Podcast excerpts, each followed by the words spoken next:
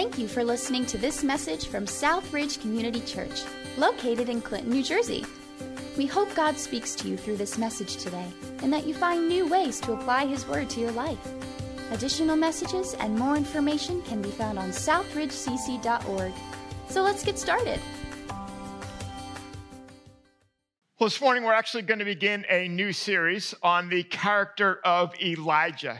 Uh, he's tucked into the Old Testament, and if you've been with us for a while, uh, you know that we've really been camped out in John's Gospel, which is in the New Testament. We've been camped out in there since at least the beginning of September, and so we're kind of switching gears, and we're going to jump back into the Old Testament, into this story of a guy named Elijah. And when you look at the Bible, it's rather interesting that about forty-three percent of the Bible is narrative. It's storytelling. Often we think of the Bible as primarily giving us these significant instructions. We're told what to do. Here's how to live. Sometimes the acronym Uh, the Bible is, you know, basic instructions before leaving earth. You know, I already don't like that, but I'm just telling you what it is. Um, but, but actually, that can hardly be the case, even from the fact that forty-three percent of the Bible is narrative. Here's another little fact. twenty-seven percent of the Bible is poetry. It's poetry. So a fairly significant amount of the Bible isn't simply somebody telling us, giving us commands, giving us instructions. Instead, almost fifty percent of the, the Bible is a story. It's kind of odd, isn't it? You know, sometimes in my small mind, I actually look at the Bible, and it's a fairly large book, and probably in a room like this or online, maybe some of us barely know what the first book of the Bible is or the last book. Remember a while back, somebody coming up to me and saying, like, hey, when you say, like, John whatever, and then there's a couple of numbers and then a colon and then a couple more numbers, like, what does that mean? And so, so like, one thing, passions we have at Southridge is simply to be comfortable with, with everybody, wherever they are in the spectrum of knowing their Bible and the contents of it. You know, whether you know the first book or what the first number stands for, there's a chapter, and then there's a colon and a verse, and how that works when you look at things up in the Bible. We want to be comfortable with understanding that some of you may have been in church for a very long time, and you know who Elijah is. Some of you, maybe the name Elijah is brand new, and you have no idea as to even who he is, where he fits into the story. And so we try as best as we can to kind of wrap our hands around that and walk with one another in learning and understanding what the story of the Bible has. Flannery O'Connor says this: a story is a way to say something that can't be said any other way. And it takes every word in the story to say what the meaning is. I love that. You know, sometimes when I look at that scripture, I think, man, like, why didn't God just give us, like, a bunch of factual truths about himself? Like, so much more easier. Why isn't there an instruction manual? Why isn't, hey, here's a two-page document, and get your head wrapped around this, and that's all you need to know.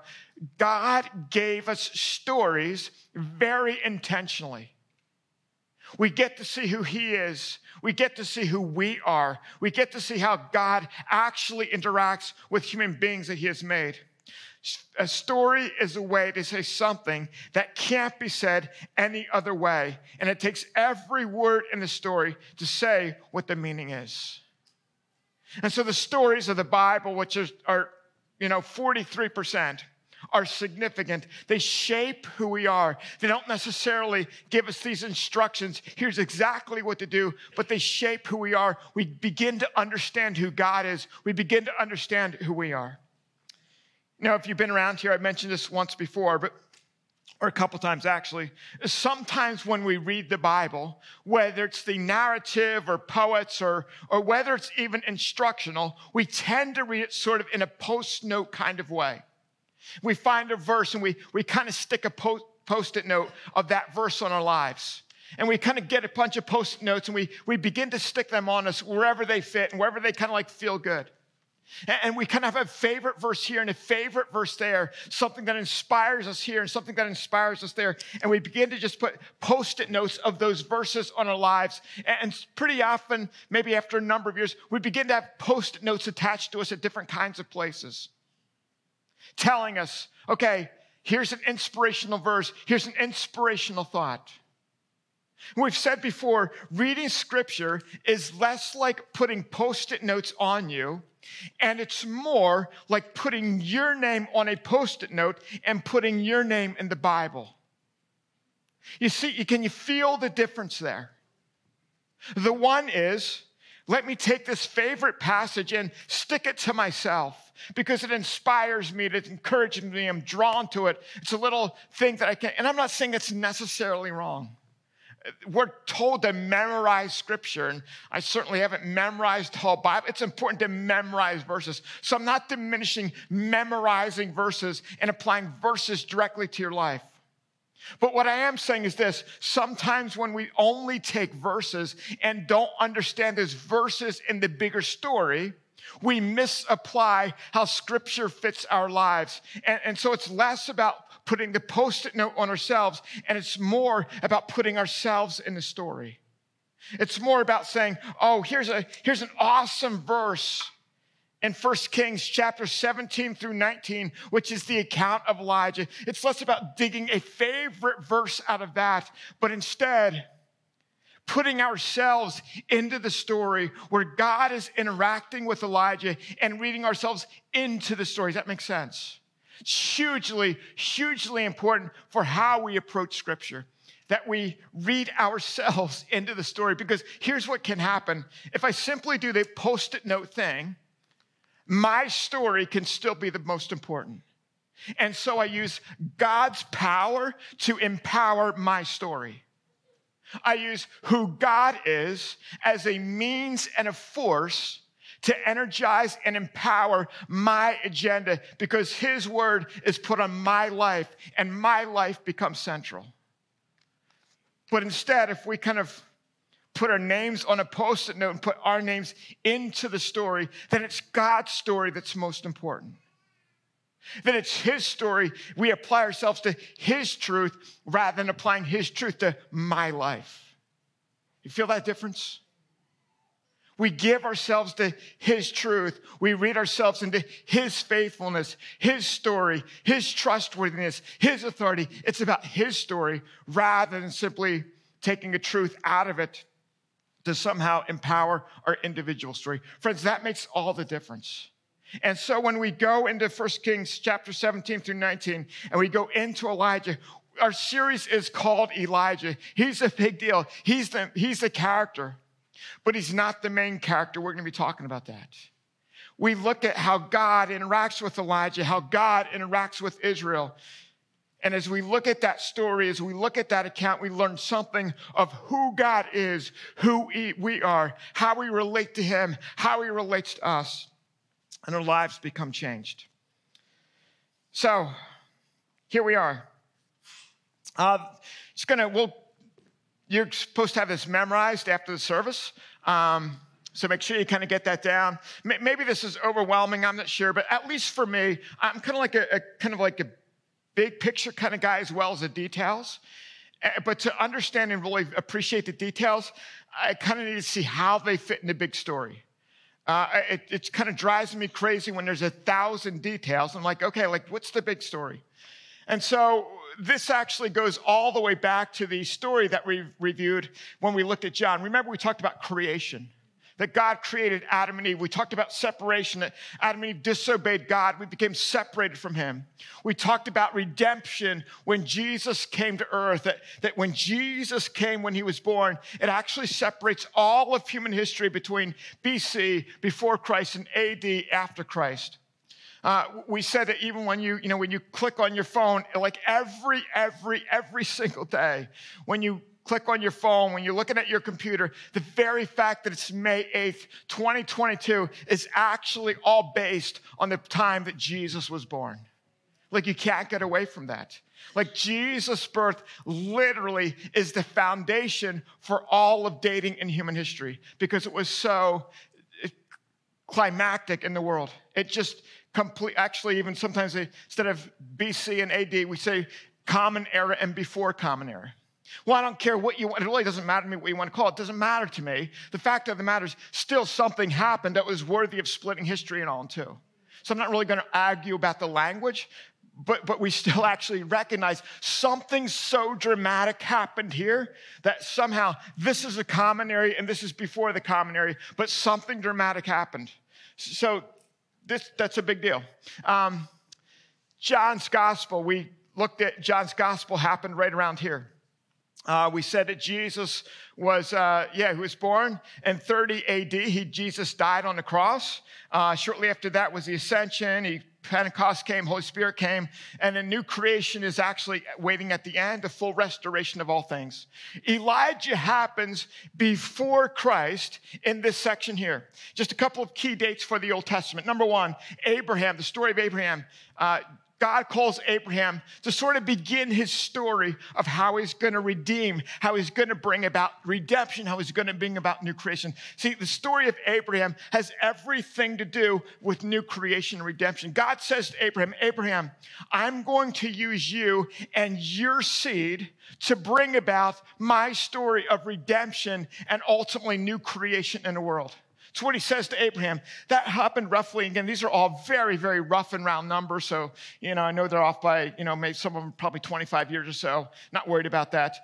Uh, Abraham was roughly two thousand years before Jesus. In other words, Abraham lived before Jesus about as far as we now live after Jesus. That make sense?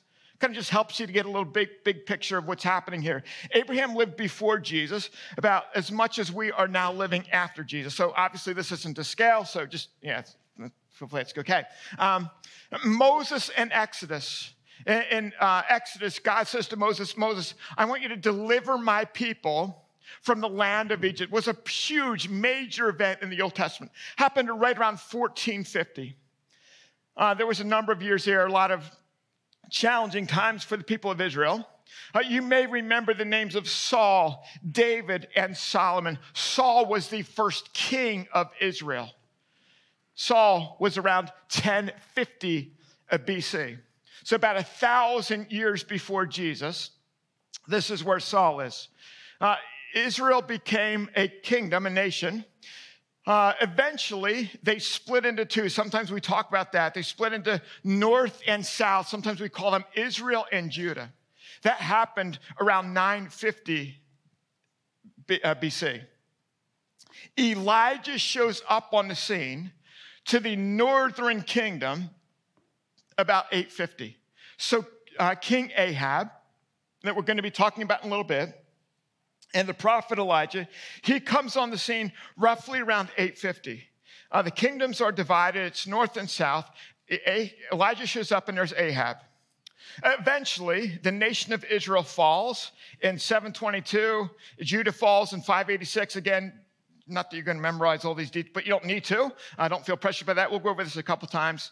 Um, There's exile. The people of Israel are transported off into Assyria. The people of Judah are transferred off into Babylon. So they're out of their own countries. About five hundred years before the birth of Jesus, they actually return back to the land.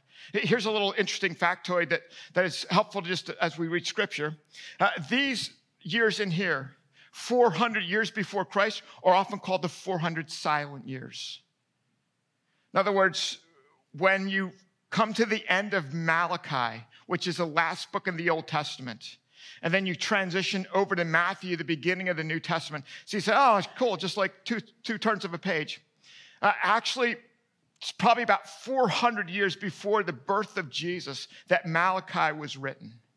And so there's literally about four hundred years that happen when you flip in your Bible from Old Testament to New Testament. There's about four hundred years that happen there where there's really no written revelation from God. Maybe we'll talk about that a little later on. There's lots of implications about that. Anyway, uh, so we're right here about eight fifty. Again, we'll go over pieces of that in coming weeks, uh, but it just it's helpful to know the storyline because forty-three percent of the Bible is a story. And so forty-three percent of the Bible is a story and a narrative. It's pretty important that we know how that narrative and how that story flows. All right, let's jump into First Kings chapter seventeen. We'll look at a, just a few verses this morning. And um, yeah, just pick out a few things. Uh, not, we're going to look at three things. Number one, there's a main character. There's a main response.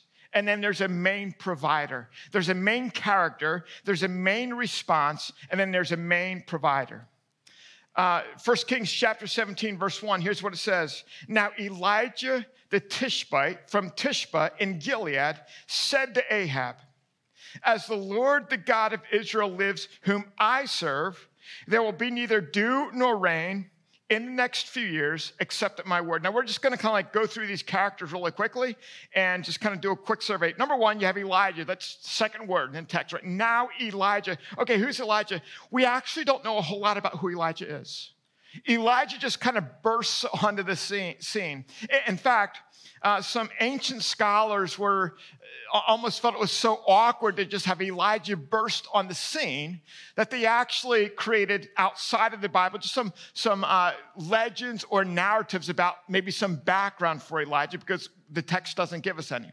Again, they just that was concocted. It's not in our Bible. It's why it's not in our Bible. Elijah just kind of burst on the scene.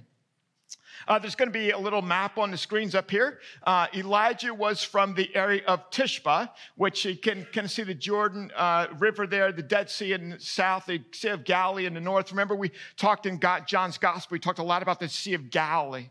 And when we concluded uh, the message series on questions, and we concluded, John, it ended by the Sea of Galilee. That's exactly where Jesus' ministry was, happened mostly in the region of Galilee. Tishbe is actually to the east of the Jordan, kind of up between the Dead Sea in the south and the Sea of Galilee in the north. That's a little bit of orientation geographically as to where Elijah was from.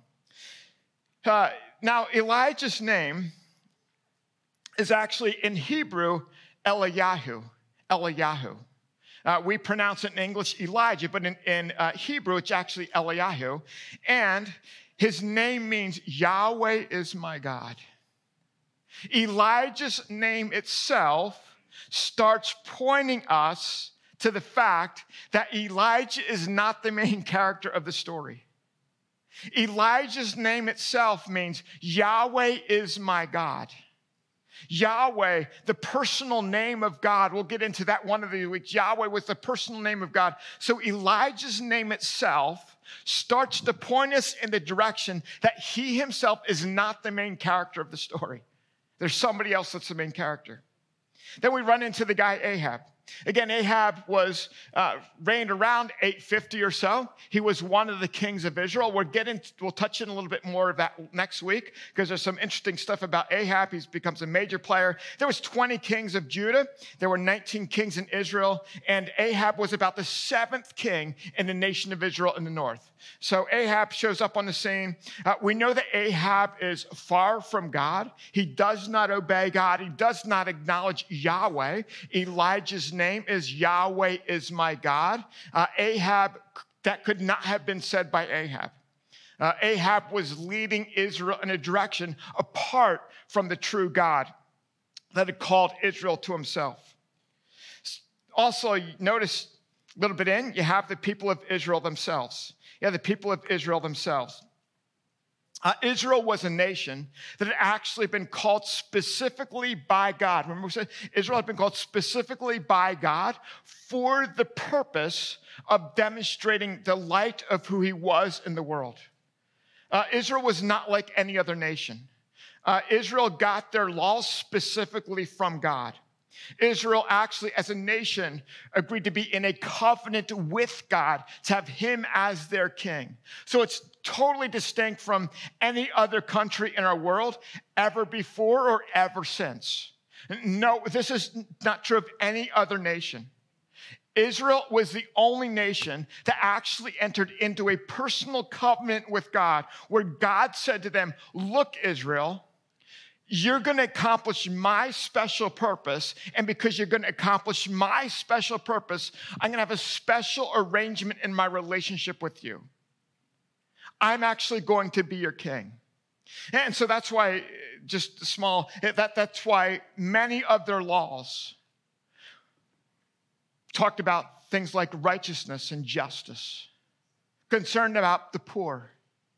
So many times God said to his people Israel, hey, look, I know the nations around you exploit their enemies, exploit the outsiders. When an alien comes to you, when an outsider comes to you, you're supposed to be gr- kind, gracious, and merciful because you're an outsider, and I was kind, gracious, and merciful to you. Friends, that was unheard of in the ancient world. And so God being king of Israel didn't mean he was kind of like squashing them into the dirt. God being king of Israel meant, he said, look, do not exploit the powerless. That was unheard of in the ancient world. In the ancient world, if you had power, you win. If you could dominate, you win. God was saying to the people of Israel, look, you're not to just power up on people. You're to be kind-hearted. In fact, God had specific laws that when you when you harvest your fields, make sure you leave some behind so that the poor are provided for. That didn't exist in ancient lands. In ancient lands, man, you got every last penny you could out of your harvest. You got every last olive on the olive tree. You got every last grain of wheat in your field. Why? Because it was about you. And God was saying to his people of Israel, look, guys, when you glean your field, when you pick your olives, make sure you leave some on the tree. Like, don't, sh- like, he literally says, don't shake the tree too hard. Make sure you leave some because I care about the poor and you're to be my light in this world. And so, like, the way that you're going to be my light is to care about things that I care about. Well, the reason the whole people of Israel came under the judgment of God, the reason this happened, the reason that Israel fell, that Judah fell, the reason that happened is precisely because they didn't follow the God that they covenanted to, to follow. It's exactly why it happened. In fact, you read Isaiah, Jeremiah, they exploited the poor, the fatherless, the motherless, the widow, the orphan. They took advantage of them. They began to be distortions of who God was rather than a picture of who God was. And for that very reason, because they had covenanted with God to follow after him and disobeyed that, they were, he sent them into exile. He said, okay, I got to judge you guys because, you know, you're not my light in this world. You're a picture of who I am. You're not portraying me to this world. You're not a light in the darkness like I designed you to be. So that's Israel. Uh, there's actually another character that we're pointed to that's not explicitly mentioned, but is certainly alluded to, and we're intended to pick it up. It says this again, seventeen one. Now Elijah, we looked at Elijah, the Tishbite from Tishbe in Gilead, said to Ahab, we looked at who Ahab was.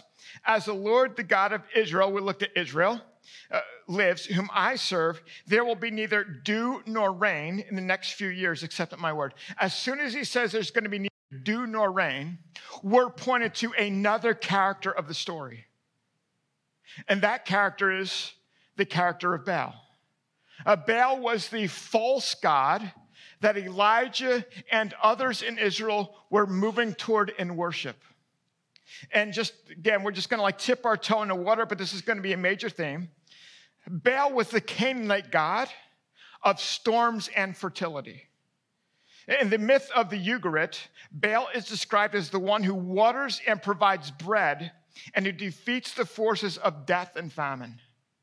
And so in Elijah says there's not going to be no, neither dew nor rain. Any person in the ancient world, when they read this would, at this time, would automatically realize, ooh, there's going to be new, neither dew nor rain. That's Baal's turf. Baal is the god of the storms. Baal is the god of fertility. Baal is the god that provides bread. Baal is the god that makes sure there's plenty to eat. And so when Elijah says there's not going to be neither dew nor rain, right away we know there's another character involved because this whole thing is a showdown between who's God, who is provider, who are we following after, I might say this, who is the source of life? Where does life come from?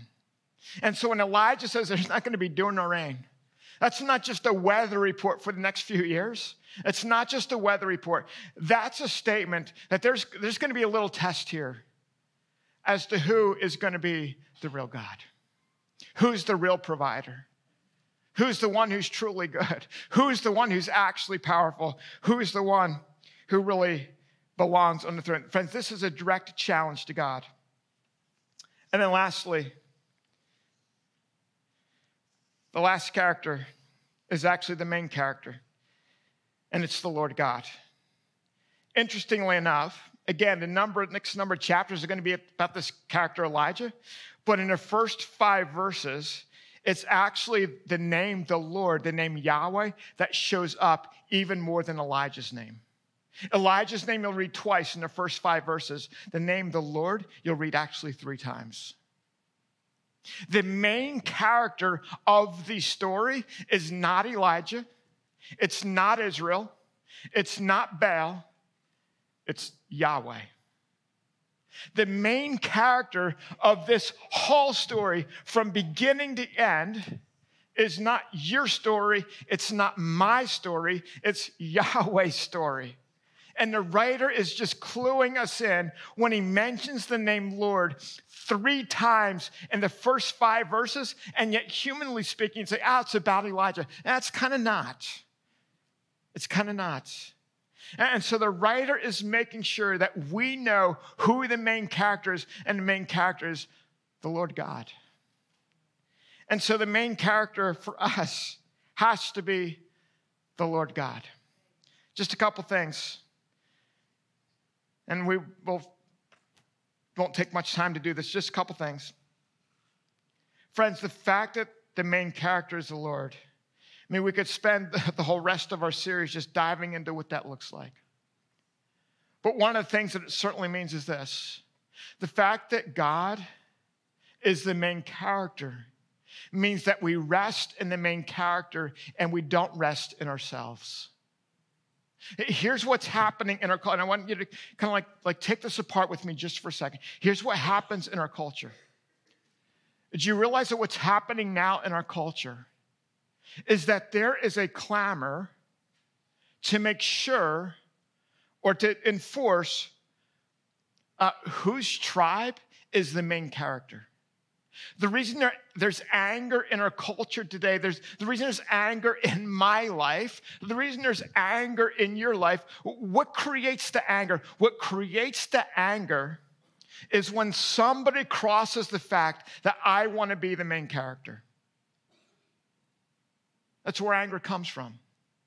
That's why we build tribes, because if I can build a tribe and I can enforce that my tribe is the main character, and I'll enforce that by making sure that anybody who violates this main character pays, because they become the target of violence. They become the target of volatility. They become the target of anger. We protect with the main character through our anger. And here's the deal. Anger will not go away until the main character is the right character. In fact, I would say, I would say this to you. You want to do a little test in your life? Figure out where you get angry in a self-centered way, and you'll figure out you're the main character, where you're the main character of your life. Do a little diagnosis in your life. And wherever you get angry and is self-centered, proud, I mean, like, I'll stuff them, I'll put them in their place, I'll make sure they know the truth. Anywhere that you do that, it identifies that you're the main character. The reason we have tribalism and this animosity and violence and antagonism in our world is precisely because we want to protect our tribe, and we want to make sure that our tribe is recognized by everyone as we're the main character. And if you don't recognize that my tribe is the main character, I become angry. When you trample on my main character, anger erupts. When you trample on my main character, hostility breaks open. It's the main character, which simply means this. As followers of Jesus, friends, we should be a picture of joy and peace and love and graciousness to all people. I'm always amazed at stories of those who are persecuted for Christ, who suffer, and they have joy. And they love those who, th- th- think about Jesus. What were his words? Father, forgive them, for they know not what they do. Why could Jesus have peace, joy, and love for those who trampled on him? It's precisely because he said, the Father's the main character, not me. Friends, that's transformational. I know that every time my life erupts in self-centered anger, or even a, even if a tribe erupts in self-centered anger, I know that the problem is the main character is wrong. That's the main character. Just two small things, and we'll kind of uh, get the rest of it ne- next week. There's a main character. There's a main response. There's a main response. Here's the response of Elijah. Then the word of the Lord came to Elijah, leave here, turn eastward, and hide in the Cherith ravine east of the Jordan. You will find drink from the brook, and I have directed the ravens to supply you with food there. Verse three, verse five, so he did what the Lord had told him. Don't you love that? Man, it seems, seems so easy, doesn't it? Elijah's not, the, we're not supposed to be Elijah, but here's the deal. When God spoke, Elijah did it. And, and here's the thing that I find even more difficult and probably more challenging is simply this. Elijah did it, and we know from we know from the big story and kind of looking ahead, we know that in chapter eighteen, verse one, it actually mentions about a three-year period. It actually says it made it after a long time. So, you know, we flip the page from chapter seventeen to chapter eighteen, and we get there like that. Uh, that's actually about a three-year window. Uh, just get a hold of this for a second. You think Elijah felt like he was on a shelf for three years? One of the things that drives me nuts about God is that he's very inefficient according to my standards. Like he is, right? He's very inefficient. He's very, like, man, if you've got a guy like Elijah, for goodness, for, for God's sake, use him for three years. Right? Like, for God's sake, use the guy. Elijah's hanging out by a brook. He's also uh, is provided for by a widow. We'll find out that ne- next week. He's provided for by, but I'm kind of like, maybe, like, I'd sit by a brook for a day, right? Like a day, like stretch it out, you know, maybe, maybe a little longer. Elijah's there for years, friends, or by the brook, a combination of being by the brook and, and being provided for by this woman, this woman. But his response is, yeah, like, I'll do it. Just lastly, and again, we're kind of like flying through stuff that we'll look at more later on. The main character, the main response, lastly, the main provider. The main provider. God says, Elijah, be by the brook. You'll drink from the brook, and I have directed the ravens to supply you with food there. Verse six, the ravens brought him bread and brought him bread and meat in the morning and bread and meat in the evening, and he drank from the brook. So we're going to get into today, except for this. When Elijah is drinking and eating by the brook, it actually says he had meat, he had bread, he had drink. It actually points us to the main character, that there's a greater provision coming. That Elijah is by this brook and he's he's drinking water. And it reminds us of John four, where Jesus says to a Samaritan woman, I'm the living water.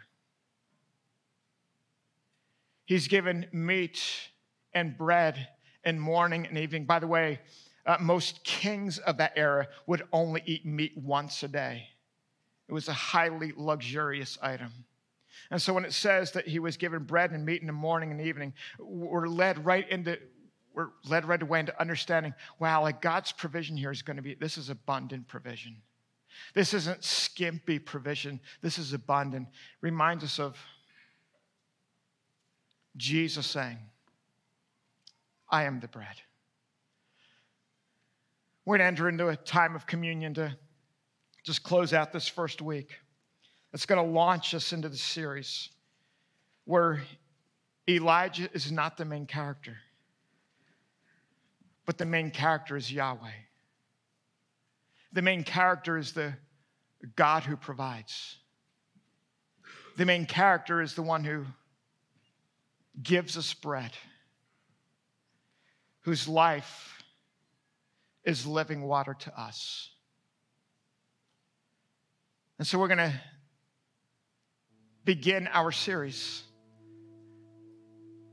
by remembering that God's the main character, that we're not self-providers, but that we're provided for abundantly through the cross. If you're not familiar with how communion works here at Southridge, we take a, a cup of grape juice that reminds us of Jesus' shed blood. We take a wafer that reminds us of his broken body. It's not important for you to be a member of Southridge to do this, but, but what this is, it's a remembrance that our Savior is the source of our life. And so we do ask that you have embraced Jesus as the source of your life. Have you embraced his forgiveness? That you have life through him? If you've never done that, now might be a, a great time. I'll dismiss you actually in sections to get up and take it. Um, why don't we have this section here and the section over here to my far left. Uh, if you guys want to get up, go to the stations. Um, take a cup of juice, a wafer back with you. All of the wafers are gluten-free if you have any um issues with that. They're all gluten-free. Feel free to take pre-packaged if you would like. Uh, take that back to your seat if you would like. Um, if you prefer the open gl- cups with juice, with the bread, there's stations up here in the front. There's and some in the balcony at each corner of the front of the balcony. Uh, stand up wherever you are and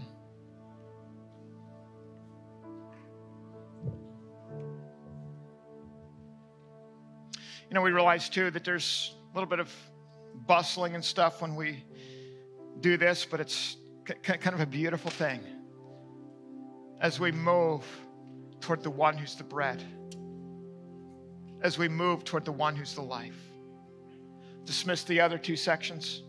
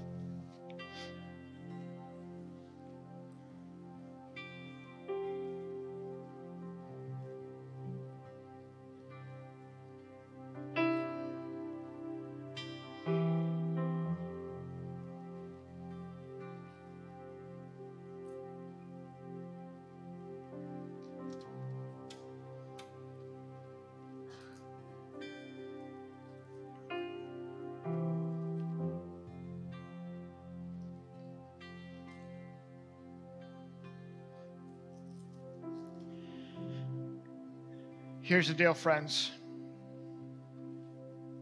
When we take communion, we remember that we're not the main character. Just say it again. You are not the main character. I am not the main character. Yahweh is the main character. And here's the deal. That should freak you out. That there's an all-powerful God that's the main character. Because that character has an absolute right to authoritatively squash you. He just does. The main character is holy and righteous. And he's got a real, legitimate reason to use his authoritative power to squash you. What does the main character do? The main character squashes himself. The main character has every right to crush you. Every right. You don't measure up to the main character. But the beauty of the gospel is that instead of the main character crushing you, the main character is crushed for you.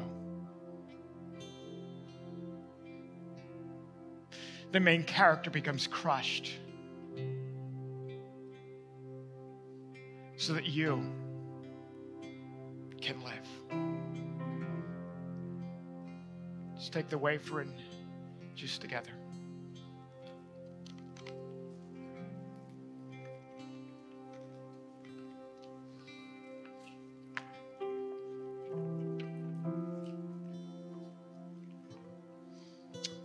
Stand and sing this last song.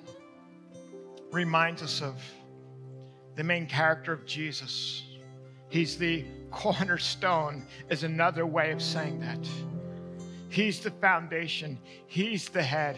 He's the main character who becomes crushed for us. Sing the song.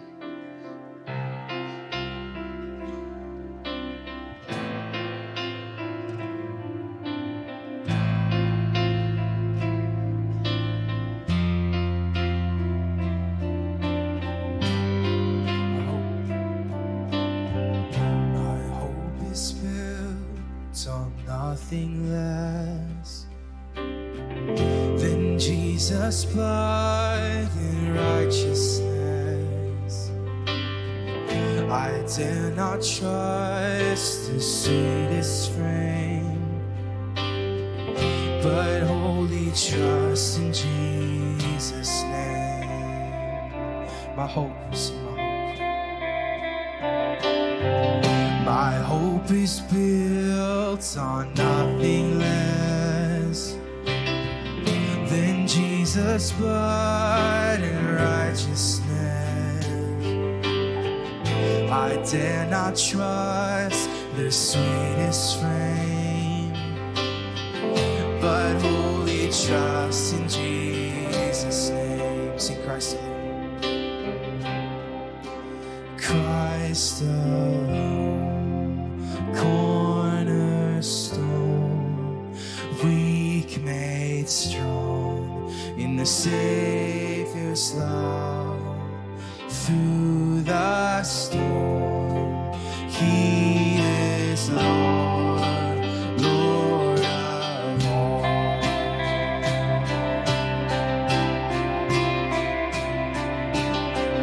When darkness seems to hide its face,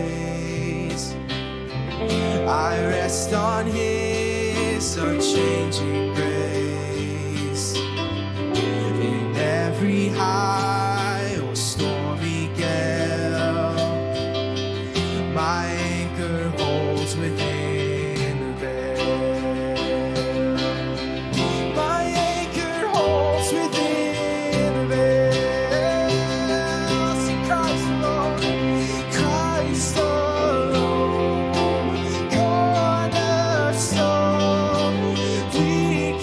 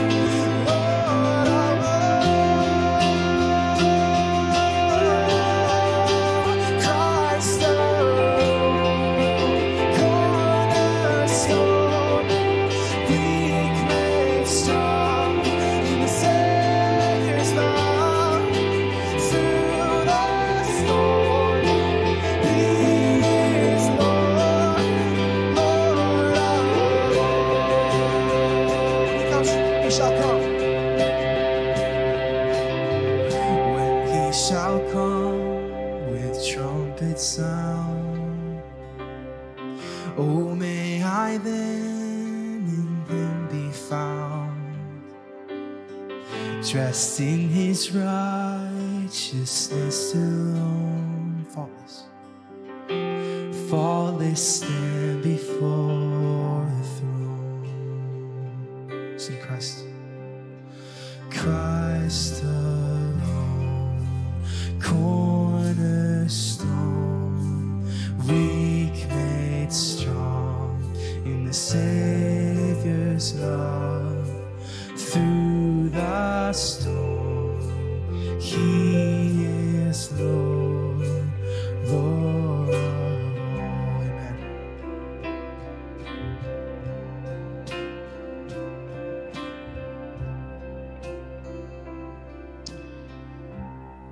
God, you are the main character. We are not. You are faithful. You are trustworthy. You are righteous. You are kind. You are loving. We are not. Thank you that the main story is about you. Thank you that you, as the main character, carry the weight of the story. We can rest because the story belongs to you. Thank you that instead of crushing us, you crushed yourself. May we sit by the brook, and may you be our living water. And we ask this in the name of Jesus, our Savior, who gave himself for us, who is the chief cornerstone. And everyone who agreed said, amen, amen. Prayer team is down here to the right. Make sure you get a carnation when you leave. Happy Mother's Day and God bless.